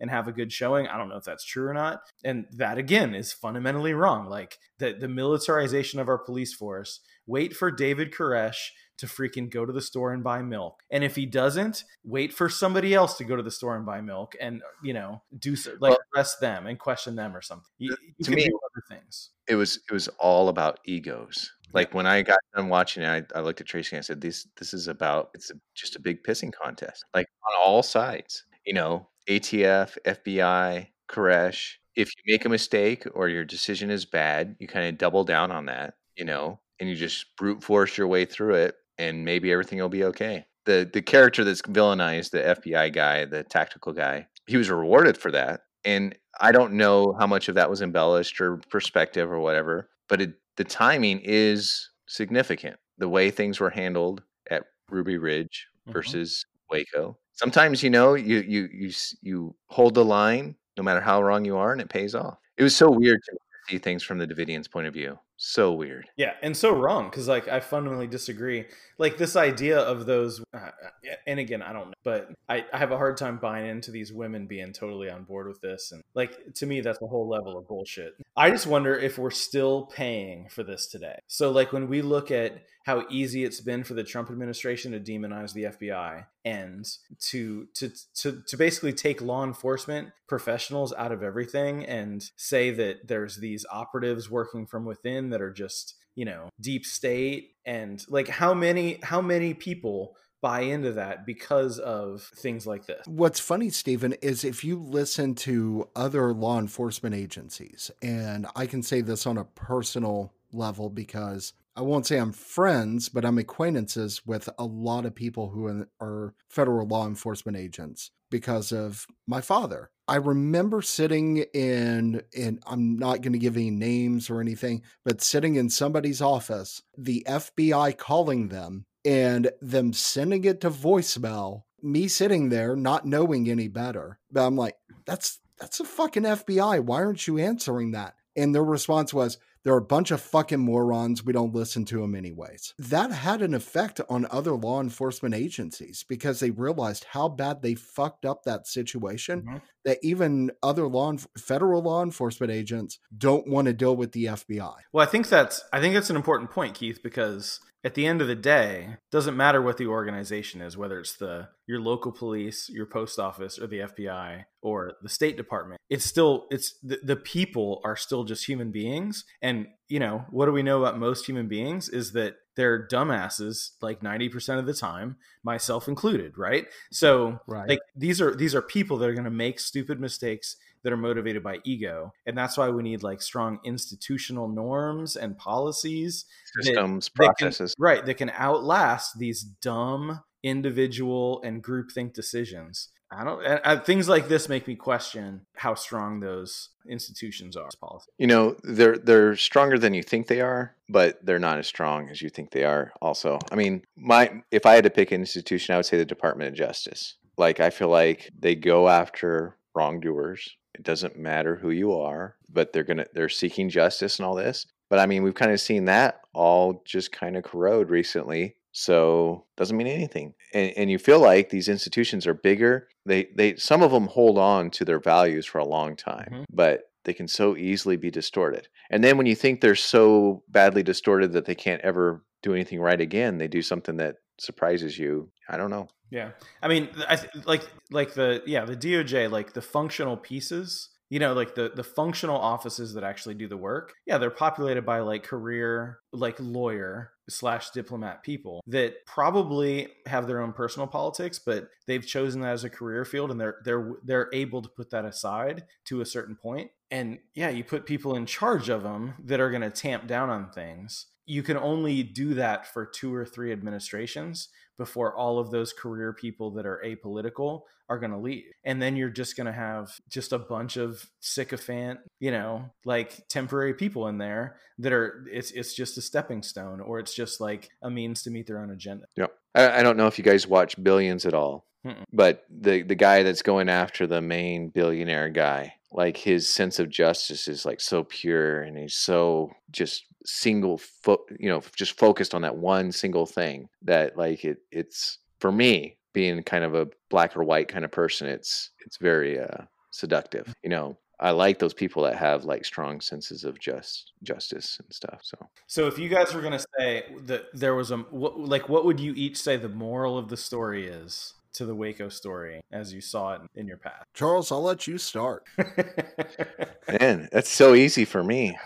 It's just like egos. You know, I, the negotiator I think was so good at like he doesn't really care about like if he's right, if he's wrong. You know, if I'm wrong, tell me I'm wrong. Like what do you want? I don't care. Let's just do it. You know, like he only cares about like, let's get these people out safe. Let's get these kids out safe. And it's not really about, I'm right and you're wrong, or I'm looking bad in front of all these people. We have to stop this as soon as possible. So to me, it was just about like how much can be accomplished if you put your ego aside. And I mean, it wasn't accomplished in this case, but it, you could see how it could have been. So that that would be it for me. Uh, for me, I, I think law enforcement was way out of line on this one. And I hate I, I'm not one of those guys that is like law enforcement is the shit of the world because in most cases they're not. Now we do know that there is a lot of instances where law enforcement is out of hand and we can name dozens of cases over the last several years. But there there were so many different ways to handle it than the way they actually did. And to lose they knew that there were children in there. And the fact that they used tear gas that was incendiary was I mean, it, it, there's no right answer. At the same time, there are wrong answers. And I think the way they went in there was the wrong way to do it. I do feel like the federal government was responsible for those lives. They could have done so many different things to make sure that that did not happen. Now, was David Koresh a great American? No, fuck no, he wasn't. But those people believed in him. For whatever reason they did, they believed in him. And you can't fault those individuals for their beliefs. No, no more than you can fault Christians for believing in Christ, and you cannot blame Muslims for believing in Muhammad as the prophet. But at the end of the day, you can't fault people for believing in what they believe in. I, I, can, I mean, you can fault them, but they should still have the freedom to do it. You have the freedom to be stupid if you want. And I'm right. not calling people who believe those things stupid. I'm just saying that regardless of how far from the norm it is, as long as you're not hurting anybody, that's kind of key you're not a criminal you if you believe in something. Yeah. that, that is and, wrong. To like, I believe that I need to shoot you in the face to steal your television because that television. But, but then you're hurting I somebody. still a criminal. But you're hurting somebody. If I said if you're not hurting somebody. Okay. Right. Right. And, and so then there's ambiguity with like 14 year old girls and stuff like that. Right. Yeah. But but the people who were in uh, Mount Carmel, just outside of Waco, those people believed that David Koresh was the Messiah. They believed in him and they weren't doing anything to bring down the ire of law enforcement at this time. And I feel like there were a hundred different ways that it could have went. And it went the one way that destroyed the lives of a lot of people. I guess what I come back to is I wish, and I don't think this happened, that there would have been a lesson learned from federal law enforcement. So I wonder like David Koresh says says at one point, you know, you have a choice too. You guys could just leave. What would have happened if they had just packed it up and said, you know, you're right. We'll we'll come back another day, and and they just left. What what what ramifications would that have had? Well, we don't know if any of that is true. No, no, but let's. I'm just. This is totally just a thought experiment. What if they just packed up and left? The FBI, the ATF. I think that the Branch Davidians would have continued doing what they were doing. Well, I don't think they could have. I think it's a larger impact on society than just that, though. Well, I you think, don't. I think mm-hmm. after that, after the fact that there was a shootout with law enforcement and private citizens, law enforcement can't just leave it because that, that's that's just giving into can. Law, lawlessness. No, but they I, can. But I, I don't know. I don't think that they can. Like I, I don't they imagine can. a world where they could. No, Charles. I know they could physically turn around and walk away, like they have feet. But I don't think that like that's not how our society works. Nor do I think they should have. Like if I'm not saying should. I'm saying they could have. You're right. They could have turned around and walked away. They had keys to the vehicles and they could have left. But that's there's not that that's not the world that we live in. Nor do I think that would have fixed the problem. I think I understand what Charles is saying. Char- Charles is asking, what would have been the ramifications had they done? Like, what would have been the ramifications for the next 30, 40 years had the ATF and FBI just said, fuck it, we made a mistake, we're out. Well, I feel like this went off the rails a bit. Okay, so there, I, I think I think there was good reason to serve a search warrant at the premises right? Like there there was grenade casings and uh, so i'm i'm not i at no point in this conversation am i proposing that they should have just been left alone from the beginning. You have 14 year old girls being married to 37 year old men. Like like to me that's that's rape. And it should at least be investigated especially when they're also making grenades. So this idea that they should have just been left alone i don't agree with that what I do think is that it was a comedy of errors from the very beginning, and like it was a fucked up situation. So Charles, like if there's a shootout, so so Charles, Charles let's let's say a police Yeah. officer comes to your house and knocks Yep. at your door because your neighbors called and complained, and you shoot the police officer. Other cops Mm-hmm. could just say, "Well, we're just going to ignore it," but I don't want to live in that world. Do you? No, I don't. But I could easily see a case where this this is a fortress with people armed to the teeth, Mhm. and you could simply say, "Okay," and you just back up, Oh no, leave. Right. No. Well, wait. wait, And wait, wait, wait. Back up and leave. Like, say you have a fortress, so you can do whatever you want. So we're never going to bother you again. That that that looks like the implication. Absolutely. You know, and time is your friend. Like, what are they going to do? Are they going to go into the to, into the Waco and like start raping and killing Well, people? that, that's what I'm asking you, Charles. Are you saying leave, like leave them alone, or just back up and not let any food and water go in? right. Like, why does it have to be like a full frontal I, confrontation? then I, like, I agree completely. I thought you were implying they should Like, it- just leave like- them alone and say, "We give up. You win. You can do what you want." No, like that's that was ego. Like there are so much smarter ways to play this Yes, out. I, I agree. I agree completely. Yes, I agree. but but that sends a signal to people. Like that does, that doesn't make good news footage. You know what I mean? Like somebody slips out to buy milk or whatever, and you pick them up and you take them in. Like that's not But- That's not that's not impressive. But Charles, so do we want to live in a world where our police think about news footage when they make their decisions about what's right and wrong? You know, I'm arguing for the opposite, right? I, That I that's can't not really good news footage. Like, look, they pack up. They pack up. They right, say, you know but what? This matter? not right, I'm I'm arguing for the fact that it shouldn't matter. Like our our government agencies and our police should not be operating under the rule of media in terms of our decisions should be based on what the best opt. They should be they should be working towards the best outcome. I think Yeah. we're probably arguing for the same thing, but I'm, I'm a little confused by what I would say something like it's not exactly the same, but I'd say something like soft diplomacy Sure, yeah. or right. soft tactics and things like that, as opposed to like militarized tactics Yes, and things like that. But that sends a signal to larger society, and society is going to react to that. I just like society react to what happened. But so did this And send a, yeah, yeah, this sent a signal too. This sent a signal that the government is corrupt and fucked up, and we're Absolutely. still feeling the ripples of that. and, and there's a major thread now in our society Yeah. that that is hates the government and hates you know institutions and things like that i was trying to get to what would have looked like if they had kind of appeared to tuck their tail and run Right.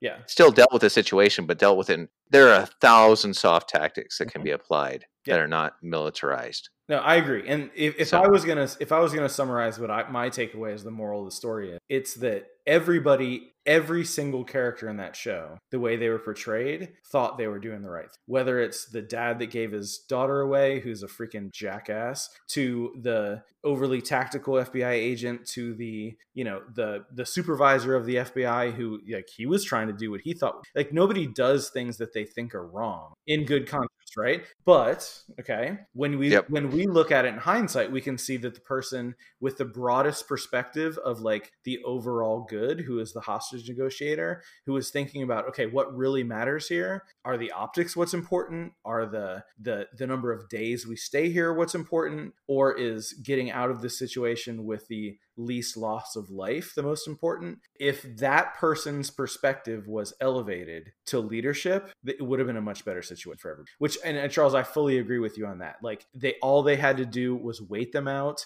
They've been waiting out fucking castles since the beginning of time, right? Like it's make it a siege instead of an assault. Yep. And and Yep. it, they would have gotten away with getting what they wanted, which was arresting people or it could have gone south and they could have lit the compound on fire from the inside which is what the government says happened anyway but then it would have been clearly obvious that that's what happened without them storming it with tanks. So i don't it, it was it's just interesting and especially in this day and age where everybody is all up in like nobody trusts the government nobody trusts their neighbors and it's just fucked up it was an interesting show All right, guys, so let's go ahead and move on to our esoteric topic of the evening. This week, Stephen, you were in charge of the esoteric topic. So, which way are we heading this week? All right, so this one's this one's kind of interesting, and it's it can go um it's I don't know where this is gonna go, so we'll see. So I'm just gonna read the email and then we'll open up the conversation. So here we go, dear bearded, bearded bros.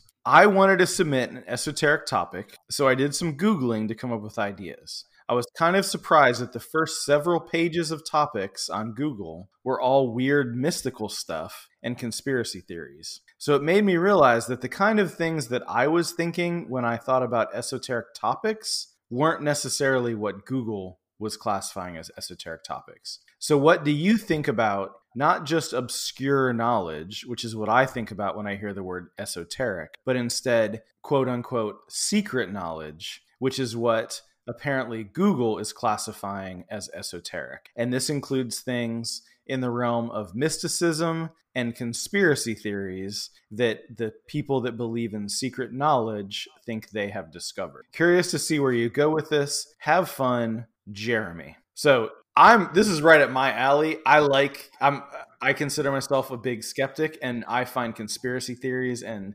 mysticism and basically making fun of belief systems like a hobby. Um, I don't know where we're going to go with this conversation. I think we have lots of different options. But when I read Jeremy's email, the, the, the question that I get out of this is that he says, So, what do you think about esoteric topics, I'm paraphrasing a little bit, not being necessarily classified as obscure knowledge, but instead the idea of secret knowledge, right? So, like this idea that there's knowledge that is secret that only certain people know the truth about, and how, and then uh, again, paraphrasing, how that translates to influencing people's worldviews.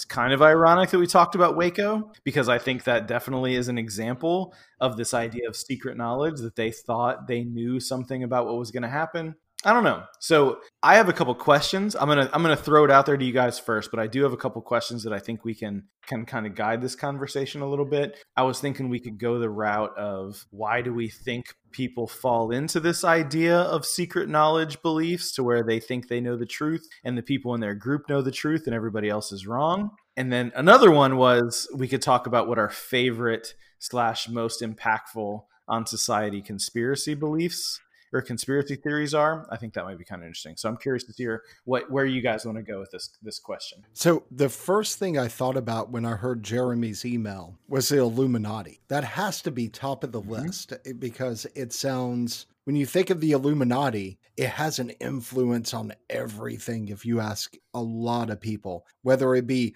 Jay Z's a member of the Illuminati, or the fact that the Muse performed and did the whole like triangle over the eye thing. And it, that's the one that I always come back to just because it seems like everybody is invested in the Illuminati. Uh, Charles, what do you think? So I, I definitely would say I wouldn't go Illum- Illuminati. Like my first thought was the Masons. So they're what the things they're forced to memorize and and recite. They can, they're not allowed to write down. So, by its very nature, it's kind of secret in that way. The question I think was Do we believe in secret knowledge? I will say, yes, I do. And then I'm going to leave that hanging for a second. And I'm going to say that that's not really that interesting to me. Like, what's more interesting to me is forgotten knowledge. So, let's talk about ego a little bit. Modern society, do we are we the pinnacle of understanding of the world and nobody has understand understood the world better than we do right now that's that's very arrogant to say that. There are some things some parts of our understanding that other societies past societies understood better than we did than we do right now. And i think that's where i'm super fascinated by things knowledge that we've lost. To me that's super interesting. We'll come back to secret knowledge so the elite, the super rich, the super wealthy, they already have everything going for them. Their kids are going to be super wealthy. Their grandkids are going to be super wealthy. Their great grandchildren are going to be super wealthy. But it's not just about that money that they pass down. It's also the the knowledge that they pass down. So there are certain things they do with their money, the way they buy things that appreciate and don't de- depreciate, the way they network and have contacts and leverage their power in ways that they don't want everybody to know. And there are actually like groups where they get together and they actually meet and they talk about these things and and they share information. But this is not information they want everybody to have because then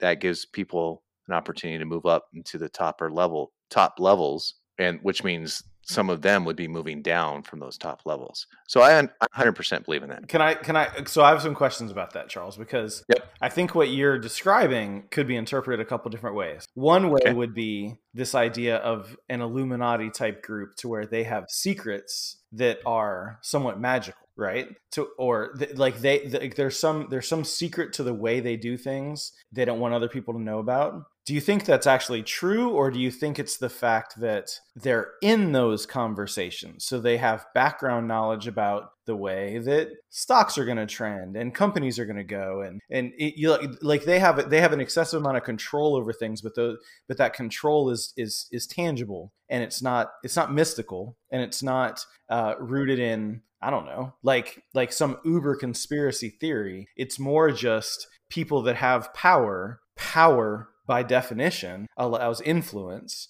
so therefore they they can use that influence to collect more resources and make more money or are you saying that they actually have secrets so like there's a way of playing the stock market that is a secret that if it got out everybody would potentially be rich Yes, that's I'm saying that last thing. So when it comes to mystical and magical, I'm going nowhere near that shit. I don't believe in any of that. Like that's not even a worthwhile discussion to me. But when we talk about the super wealthy and people love to talk about the Illuminati, I say, why are you so worried about the Illuminati? There is a very real conspiracy going on right now. The, the super wealthy conspire with each other to hold on to their power. There's a huge difference between new money and old money. There's a reason old money sticks around for such a long time. They have tricks of the trade. It's not magical, it's insider knowledge, it's information that's been passed down, very intelligent ways of buying things and leveraging your power to consolidate more power as you move on. And and I 100% believe in those things. And it's secret because you don't want other people to know these systems and processes that are going to allow you to consolidate and gain power. See, I, I, I disagree. So I, I don't think that when it comes, so that specifically, I'd be curious to push on that a little bit and hear what you think. And again, if it's secret, I guess there's no way of us knowing. But I think you know the the pure ability to uh, you, you have a bunch of capital investments, right? So you you you Mhm. have a bunch of wealth, and that wealth is invested in capital, which is producing more wealth, and you have influence. That's not a secret that you're going to be able to gather more wealth and influence markets and things like that. Like, so are you So- are you saying me there's an example. Like, give me an this a- example of what like a secret would be. Like, like what's This a is a- secret the- code that a that an old money person knows? Because I think you're giving people too much credit, and I think the the the the kids of people that did great things that just have so much money, they have so much money that they can literally lose money their entire lives and still be freaking rich. I don't think that's a secret.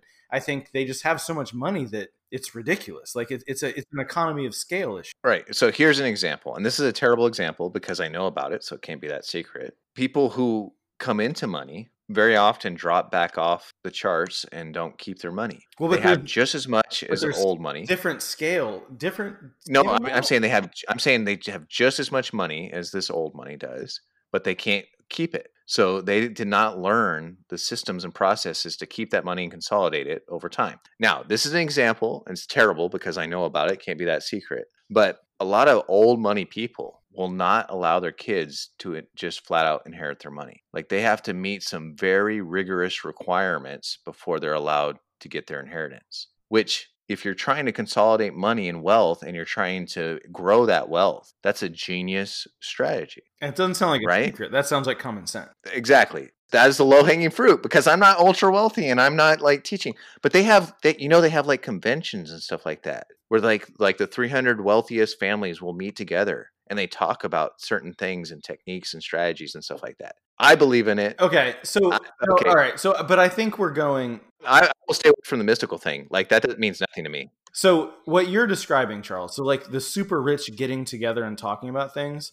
I'm sure that happens. But is there a secret Using code? tried and true techniques that nobody knows about but them. I don't know if nobody knows about them. I think it's just that they have the power to do what they want and influence things. And it's Lots of people have power and they lose it.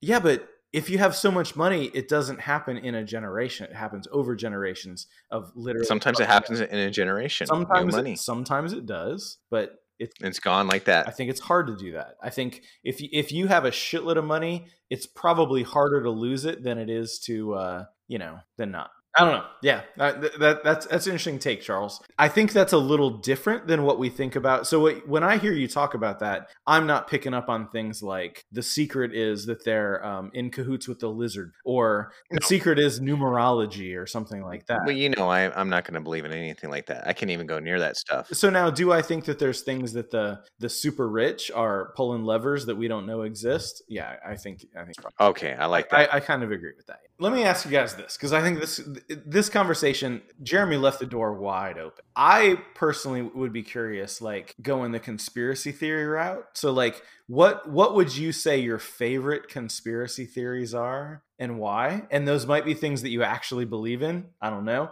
We can we can tell stories about that if we want to. But like, what what do you what are your favorite conspiracy theories? And I'll use favorite loosely because they could be. What do you think the most horrible conspiracy theory is? Whatever. But you know, what what do you think? What what what to you is the biggest one? Keith, My favorite one, just because of how outrageous it is, is the ancient aliens guy believing that aliens came down to Egypt and they were actually flying planes and they had built the pyramids and all of those things. That, to me, that is the most outlandish conspiracy theory that I can think of. So, because it's the most outlandish, I think that is why it's my favorite. Okay, Stephen, what what what do you think is your favorite? So again, I'm going to use favorite loosely because this is, I would argue, the most horrible one. It's my favorite example to use when I'm talking to people about conspiracy theories because I fundamentally am a skeptical person. I'm also kind of politically like skeptical of my government, so I understand where some people are coming from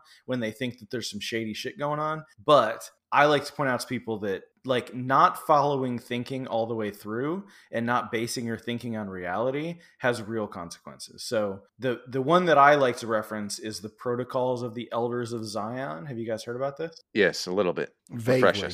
So the protocols of the elders of Zion was a book slash manuscript that came out in like the early early 1900s in Russia. Like, and this is like pre-Bolshevik Russia, Russia. So it's like the, the czars and shit, right? And they were having So it's under the Romanovs. Yeah, no, I don't know if it was Romanovs, but yeah, it was it was the czars. I don't know how long the Romanovs were around. Whatever. I'm not a Russian scholar, but they were having all kinds of political problems, and the Bolsheviks were rising in their society, and they also had like one of the largest populations of Jewish people in the world that had moved into into Russia. And what do we know about large populations of Jewish people? What always goes along with them? Definitely anti Semitism, right? Like, if you have this population of people that look a little different and have these these cultures and these norms that definitely stand out their weddings are different than yours they wear these funny hats they just they they do these different sort of rituals than the rest of the people around them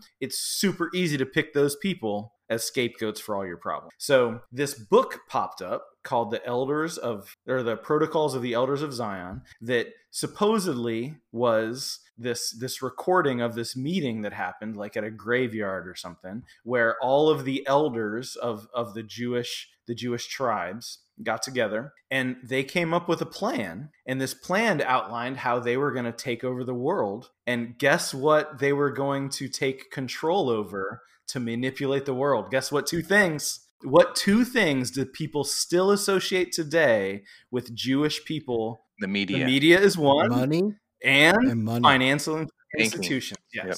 So in this, they outlined that they were going to take over the media and financial institutions, and from there, they were going to subvert society for their own means and and achieve world domination. Did you read this on Breitbart? No, no, no, no, no, no. no that's that's my point. So here, here's here's where this actually came from. This was this was pure plagiarism and a pure. It, it was it was made up and it came from like it was pulled from several different things talking about different groups doing things. And the russian you know they needed a scapegoat. And the secret police it was this was pre like kgb but it was like you know under the the czars and stuff. Like their their like their their secret police if you want to call them that came up with this and published this and they started using the jewish people in russia as a scapegoat for all of their problems the bolsheviks popped up there was a revolution in russia well take a wild guess where the protocols of the elders of zion started to surface after that Germany, right? Yes. And guess who was a big believer in this and talked about it in his famous book called Mein Kampf. Oh, that would be Adolf Hitler. Yes. And guess where it was then publi- published in like the 19 like it kind of actually kind of about the same time you know maybe across a little ocean Oh, it was Ruby published Ridge. here in the United States. exactly and uh good old henry ford paid for several hundred thousand copies of it to be published and this was after it was already proven to be completely made up and not true and it was basically a piece of propaganda that was generated to demonize the Jewish people. But do people care about that if it meets their political agendas and stuff and their own kind of like biases? No. To this date, still, if you probably go on Breitbart or on 4chan and you ask a question about the protocols of the Elders of Zion, what are you still going to find? Anti Semitism. People that believe in it and think that it's evidence that they've been planning this all along, even though the evidence shows that it was made up. But this conspiracy theory, not only, I'm not going to say that it led, that anti Semitism didn't start with this, but it was definitely a vehicle that was used to perpetuate it. And it's persisted for over a hundred years. This stupid piece of shit that somebody wrote and pulled together all these other pieces of, of information to make this bullshit up. And a hundred years later, we're still seeing the ramifications of it. And now think about in the media and in 4chan and these dark places, all the crap that's getting made up. Like, what's it going to look like a hundred years from now when you can't filter out the bullshit from the truth any more than you could? Back. So that's my kind of favorite in a very bad way conspiracy theory in that it just shows that, you know, we talk about conspiracy theories like believing the government's hiding Bigfoot, when in reality, if you're not skeptical about your information, it can actually lead to things like, I don't know, the Holocaust. And for the record, I just want to throw this out there for our listeners. Fuck anti Semites. I think we all agree on that. Hate And Nazis. what's another word for those people? Uh, Nazis. we don't like those people. So I, I am I am fascinated these threads of ideas. You know, I, I'd like to use the word memes, but I don't think people really use that word the way it was originally intended. But you know, like these uh, these ideas that grab hold and they- and they mutate and change and propagate other ideas. I love I love I'm fascinated by that. How many ideas are based on these ideas and things like that, these threads of ideas. So I don't really have a conspiracy theory. Maybe I do. I'm going to mention two things, but I'm absolutely love and I'm fascinated by the Georgia Stonehenge. Keith, that's your neck of the woods. You know about that? I, I've heard about it, but it's not one of those things I've ever really looked into. So it, the reason it's in Georgia is because Georgia has like one of the largest deposits of like this limestone, this super dense limestone or whatever. And somebody out of nowhere paid a lot of money for these giant stones to be made. I think there's like seven different languages, some of them dead languages like Sanskrit and stuff like that. And it has all these like warnings about like population and things like that. To me, it, it feels very related to the Masons in some way. I'm just fascinated by this thing. Um, there's some really good stories on Wired. If you're going to read a story, there's a good, really good on on Wired about it. But to me, it's super fascinating. Even if this guy was crazy, he spent all this money to have these things built. To me, that's really cool and reeks of like conspiracy, secret societies, and things like that. But then I'm going to go somewhere really bizarre. Do you guys know about like the Cheney Rumfield? Is it what's his name? Rumfield? Yeah, Donald Rumsfeld. Rums, Rumsfeld. Rumsfield. Yeah, Rumsfeld. The this memo that came out that talked about like uniting America and it would take like a catastrophic event, blah blah blah, and kind of just laying the groundwork for something that looked very much like 9/11. You guys know what I'm talking about? Mm-mm. Yeah, yeah. I've, I've heard Yeah. about this. And, and I'm not saying I buy into it, but it is intriguing and fascinating and makes you wonder a little bit. You know, pull a string here, pull a string there. The Arabs are our allies. You know, what was seven of nine of them were from Saudi Arabia. I mean, it's it's interesting, it's intriguing, and then the things that happen with the World Trade Center, like I guess seven of the buildings were destroyed, which seems almost impossible since the planes only hit two. I mean, I don't know. I'm not super educated in, in conspiracy theories, but that one's always kind of fascinated me. And like also, Stephen, you might know about this, like clocking the time at which people fell or the explosions and the timing and they're like faster than the speed of like the acceleration due to gravity and things like that. I don't know. That that whole thing is just weird and a lot of unexplained stuff. So Hold on, Charles. You're not saying 9 11 was a hoax, correct? No, I'm not saying it's a hoax. I'm saying it could have been perpetuated, designed, and that people took advantage of the situation, stuff like that. And I'm not saying any of this. You guys asked me for something. This is what I got. So I don't really believe in conspiracy theories. So yeah, I mean, most of the stuff that I've seen about people that analyze the footage of the actual stuff that went on, like bodies falling. There's, I mean, there's all kinds of ways you can manipulate footage to show something. Like, I, like I, I think all, most of that's been debunked. okay, Now, whether it was used to perpetuate a broader goal, I mean, yeah, yeah, I don't know. I don't think our government's capable of doing anything that yeah. That that to me, well, th- that's so- one of the biggest things that that I always wonder about conspiracy theorists in general is like this idea that there's these secrets that are so big and world shattering, and yet there's human beings that know about them and don't share them and don't it, like to me that just boggles right? So like if if you were gonna there was gonna be a false flag for example around like a school shooting or 9-11 right? The number of people human beings that would have to be in on it is just mind blowing and the fact that they wouldn't like that that secret wouldn't get out in a, in a way that actually makes sense and you know i guess sometimes they use the idea of like this whistleblower like this one person that is telling the truth but i don't know i, did, I just it, to me it's just it's so hard to keep it's so hard to convince people of things that there's a mountain of evidence for that doing the opposite makes no sense But look into that Georgia Stonehenge. It's cool. i was i was just looking that up Keith. it's kind of cool Yeah, it's it's not actually not far from where my grandparents live. So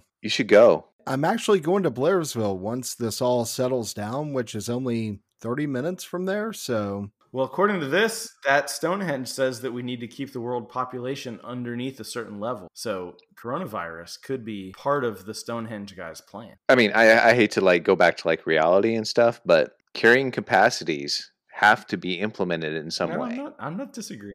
A virus is a total way to reach our carrying capacity. We could be above our carrying capacity. I I would love the conspiracy. I don't think this is even a conspiracy. This is an Isaac Asimov book, but I would love for there to be a secret society that's job is to like maintain human knowledge and like make sure that like survives any kind of disaster and it's like preparing for it and it's there's like a bunker somewhere in like Norway or something like that where they're just cataloging shit. I think that'd be awesome. That's not actually. A I, I actually I, I could Google this and I could look it up, but there was a book that I read, Charles, that was very much in line with that, and it was it was super interesting. So basically, you know, the explorers in space came across this this planet system that was super weird. Like first they encountered like the moons and the asteroid belt, and they were totally mined to shit. Like there was nothing Mhm. left, right? And they they came to this planet, and there were these like you know these these alien species there that had these like amazing cities and all that. But then they started to decline rapidly, and they found these giant libraries that were built. They were basically locked off by their religion to where nobody was allowed to go into those.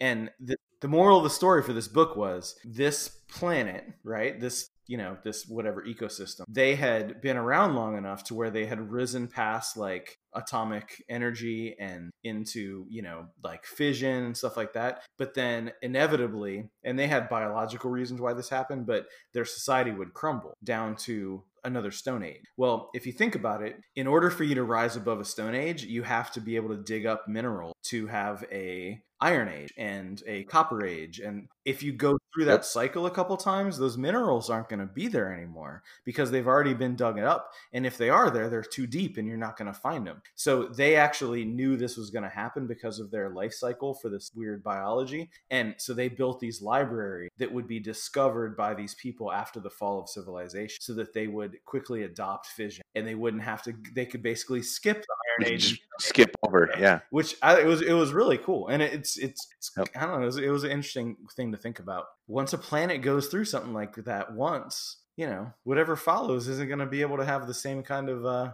evolution of technology. Do you think there are secret societies right now on Earth that are doing stuff like no, that? because it goes back to the fucking Waco thing, dude. Like people are stupid, right? Like they're like everyone thinks they're doing the right thing, but they don't necessarily plan ahead. In every group of people, there's like two or three that are like, "Huh, maybe we should think this through maybe four steps from now," whereas the other seven people are thinking about one or two steps. So no, I don't think so. I don't think that can. I, I just I don't.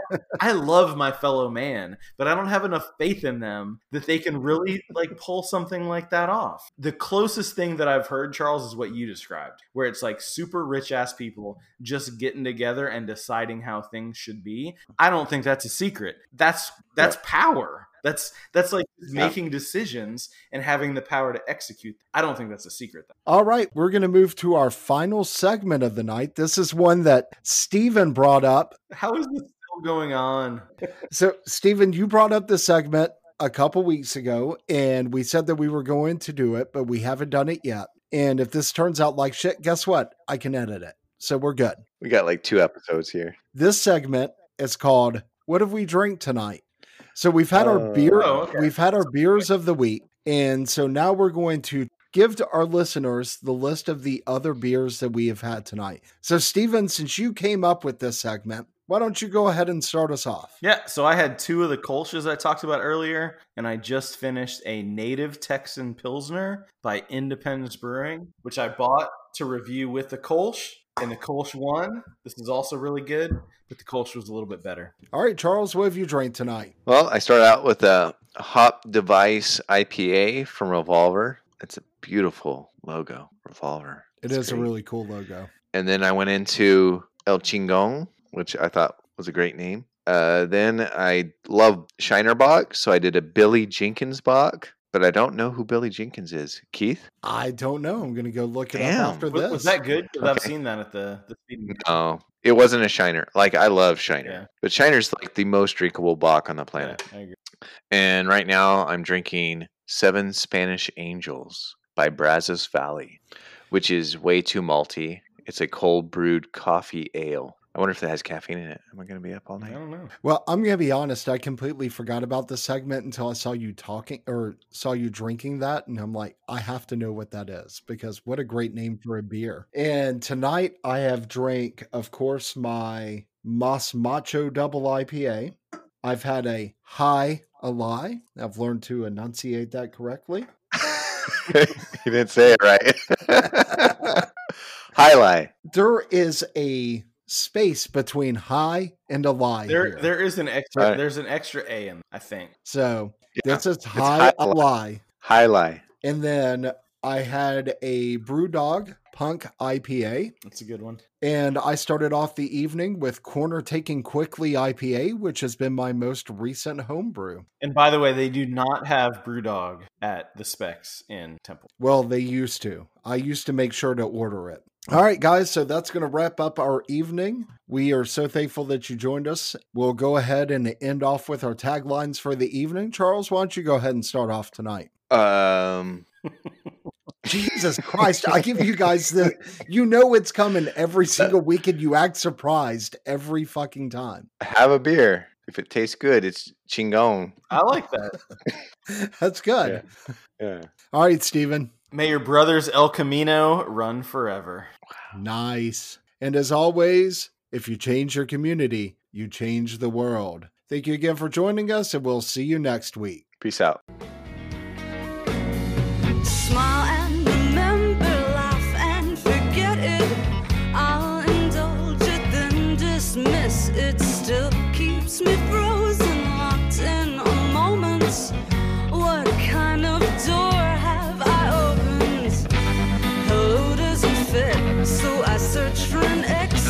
I slipped, I tripped, and I fell just this side of fearless and left the stupid. I've got an appetite for what you sell.